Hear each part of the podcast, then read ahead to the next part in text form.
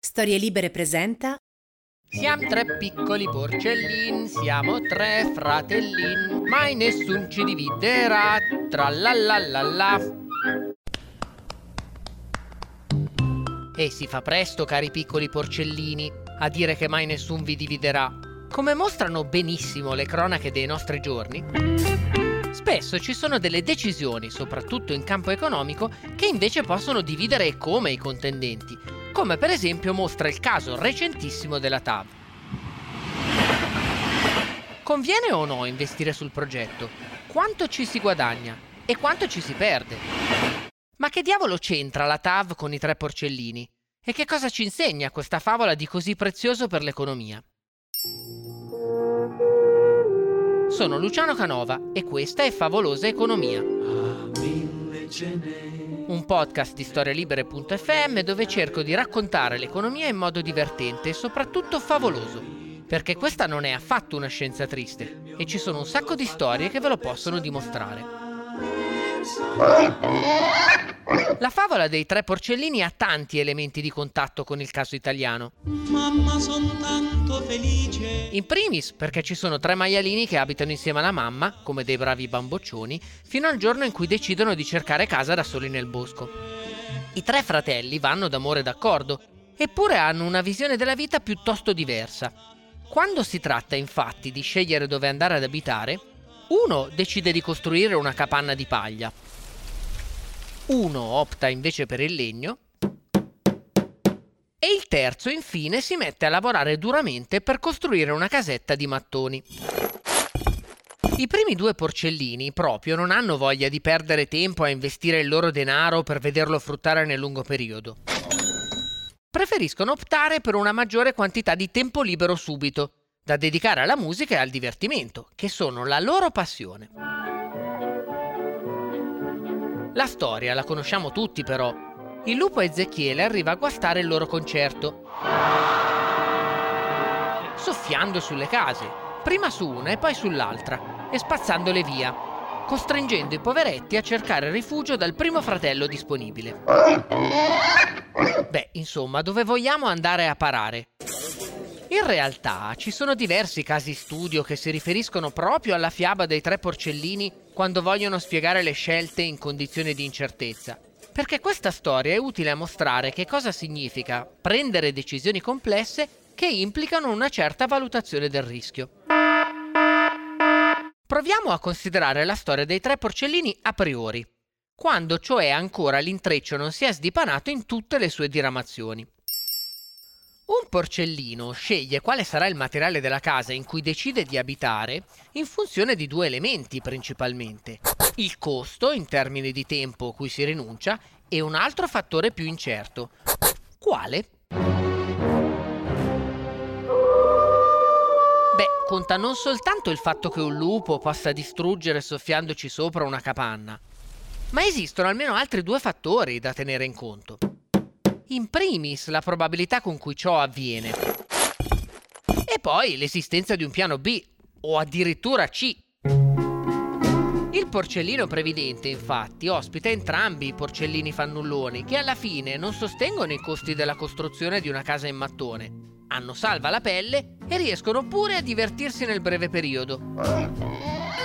E volendo considerare un'analisi ancora più granulare, il porcellino che costruisce la casa di paglia, a ben guardare, è quello che ci guadagna di più. Spende di meno, si diverte di più e per ben due volte trova riparo e aiuto dal fratello leggermente più avverso al rischio. Ora, parlando di analisi costi-benefici come strumento di valutazione di un progetto in economia, la favola dei tre fratellini è molto utile perché ci fa capire parecchie cose. Innanzitutto di quanto sia complesso tale strumento, tutto sommato flessibile alle esigenze di chi deve prendere la decisione. A seconda delle assunzioni su cui si basa la struttura decisionale, infatti, il risultato della scelta può essere molto diverso. Do più peso al breve termine e sono impaziente? Al diavolo i lupi, eppure ai mattoni di cemento. Sono avverso al rischio e a me i lupi hanno sempre fatto paura? Allora forse è meglio esercitare la sottile arte della prudenza. E che dire ancora dei free riders? I portoghesi che non pagano il biglietto ma usano comunque i mezzi pubblici. Se ho una ragionevole certezza che qualunque sia il corso degli eventi, il fratello più prudente di me si farà carico della mia disperazione e non mi lascerà in mezzo a una strada, a me conviene comunque giocare d'azzardo e dunque scegliere la paglia o il legno. Alla fine infatti mi ritroverò in ogni caso con un tetto sopra la testa. In economia, quando si usa l'analisi costi-benefici come strumento di valutazione della bontà di un progetto, le vie chiaramente indicate dalla metodologia sono due. Le preferenze rivelate, reveal preference, e le preferenze comunicate, stated preference. Nel primo caso deduciamo dal comportamento di un soggetto il valore che esso attribuisce all'azione un porcellino spende 10 per costruire la sua casetta, l'utilità che ne ricava è maggiore di 10, ma potrebbe benissimo essere 20 o 100. Se vogliamo saperlo, dobbiamo andare a chiederglielo prima, con indagini dirette che sottopongono all'intervistato diverse alternative e gli chiedono di scegliere. Preferenze comunicate. Qui la questione è di lana caprina per mettere fame al nostro lupo. Il maialino avrebbe fatto la stessa scelta se avesse avuto di fronte a sé un'analisi con tutti gli scenari possibili, ognuno dei quali associato a relativi costi e benefici? Le preferenze rivelate si possono usare con una certa affidabilità nelle indagini a posteriori. La realizzazione di un progetto modifica i comportamenti, infatti, e questi, con le azioni concrete, rivelano l'utilità e il vantaggio che gli attori ne ricavano. Ben più aleatorio è il loro impiego nelle indagini a priori. Qui la rivelazione non deriva da un'osservazione, il lupo non è ancora arrivato a soffiare sulle casette, ma dalla previsione di comportamento fatta da un modello di simulazione, il quale tuttavia funziona secondo le regole definite da chi deve prendere la decisione. Si tratta quindi di un processo più semplice da realizzare, ma anche più manipolabile e aleatorio. Se quindi l'analisi ha uno scopo limitato, come ad esempio scegliere tra un certo numero di progetti simili che chiedono un finanziamento, la semplificazione può essere accettata. In casi più complessi invece serve decisamente un'indagine sul campo più strutturata, che raduni tutti i porcellini sottoponendoli a un'inchiesta rigorosa. Lasciamo però spazio adesso alla parola di un esperto che possa darci qualche risposta sull'analisi costi-benefici per la valutazione dei beni ambientali. Abbiamo con noi Vincenzo Di Giulio, economista ambientale e preside della scuola Enrico Mattei. Qual è la rilevanza dell'analisi costi-benefici nella valutazione di un progetto? L'analisi costi-benefici è importante perché introduce un criterio di razionalità nella scelta tra progetti alternativi e dunque ora abbiamo un criterio per ordinare i progetti e valutarli. Quali sono le criticità nell'uso dell'analisi costi-benefici? Sì, il metodo è molto interessante, però non è esente da criticità. Innanzitutto il metodo non è in grado di discriminare tra progetti che hanno lo stesso delta. Se ad esempio abbiamo il progetto A e il progetto B per i quali i benefici sono maggiori dei costi della stessa ammontare, ad esempio 30 milioni di euro, noi non riusciamo a dire se A è migliore di B laddove il delta è lo stesso. Poi vi è un'altra criticità che è legata all'aspetto distributivo, perché l'analisi costi-benefici ammette la possibilità che vi siano dei vincitori e dei perdenti e il test è superato se coloro che vincono, dice il criterio, sono in grado di compensare monetariamente ed ipoteticamente coloro che perdono. E qui l'assunzione implicita è che un euro valga lo stesso sia per il ricco che per il povero. Se ad esempio ipotizziamo uno scenario estremo in cui a vincere sia una parte di popolazione eh, ricca e a perdere sia una parte di popolazione povera, però laddove le vincite sono maggiori maggiori delle perdite, eh, il test è superato.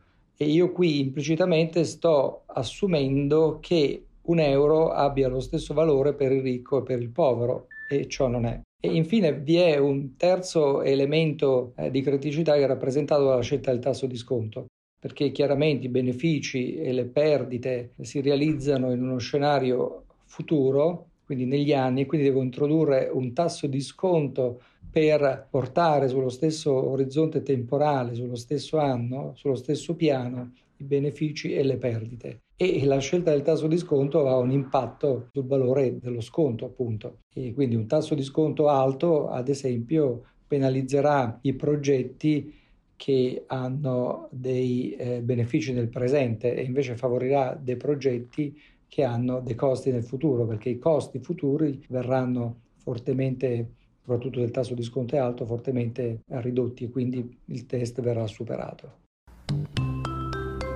Qual è la peculiarità dell'ambiente e dei beni ambientali nelle analisi economiche?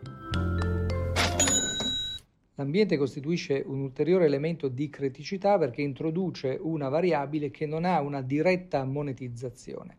A differenza delle altre variabili che confluiscono nell'analisi costi-benefici che hanno un valore di mercato registrato dal sistema di prezzi, ciò non accade per l'ambiente. Quindi non sappiamo qual è il valore del danno ambientale arrecato ad esempio dalle polveri sottili. Quindi un progetto che darà luogo ad un impatto ambientale negativo va poi misurato perché questo non traspare e non viene registrato dal mercato. E chiaramente ciò introduce un'incertezza. Ora vi sono delle tecniche per introdurre questa monetizzazione delle esternalità ambientali, ma ah, come dire, non sono delle tecniche perfette e digitali e quindi si introduce un ulteriore elemento di incertezza nell'analisi costi-benefici. Sono Luciano Canova e se grazie a noi l'economia comincia a sembrarvi favolosa, continuate a seguirci su storielibere.fm.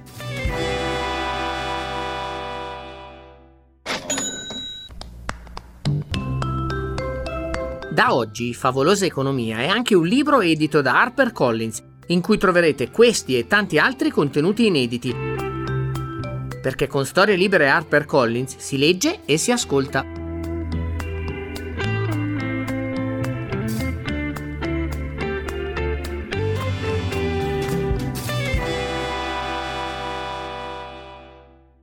Una produzione storielibere.fm di Gianandrea Cerone e Rossana De Michele. Coordinamento editoriale Guido Guenci.